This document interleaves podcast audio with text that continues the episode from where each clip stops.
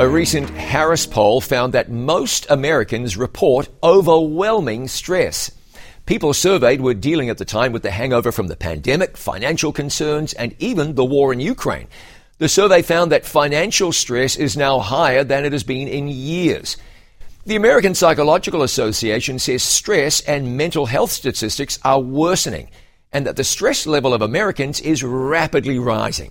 But 6,000 years ago, God built something into the human experience as a safeguard against the stresses of modern life.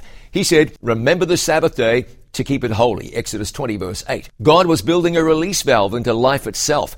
There are good practical reasons to keep the Sabbath in terms of relationships and mental health and more, including managing stress. As you keep the Sabbath, the Sabbath will keep you.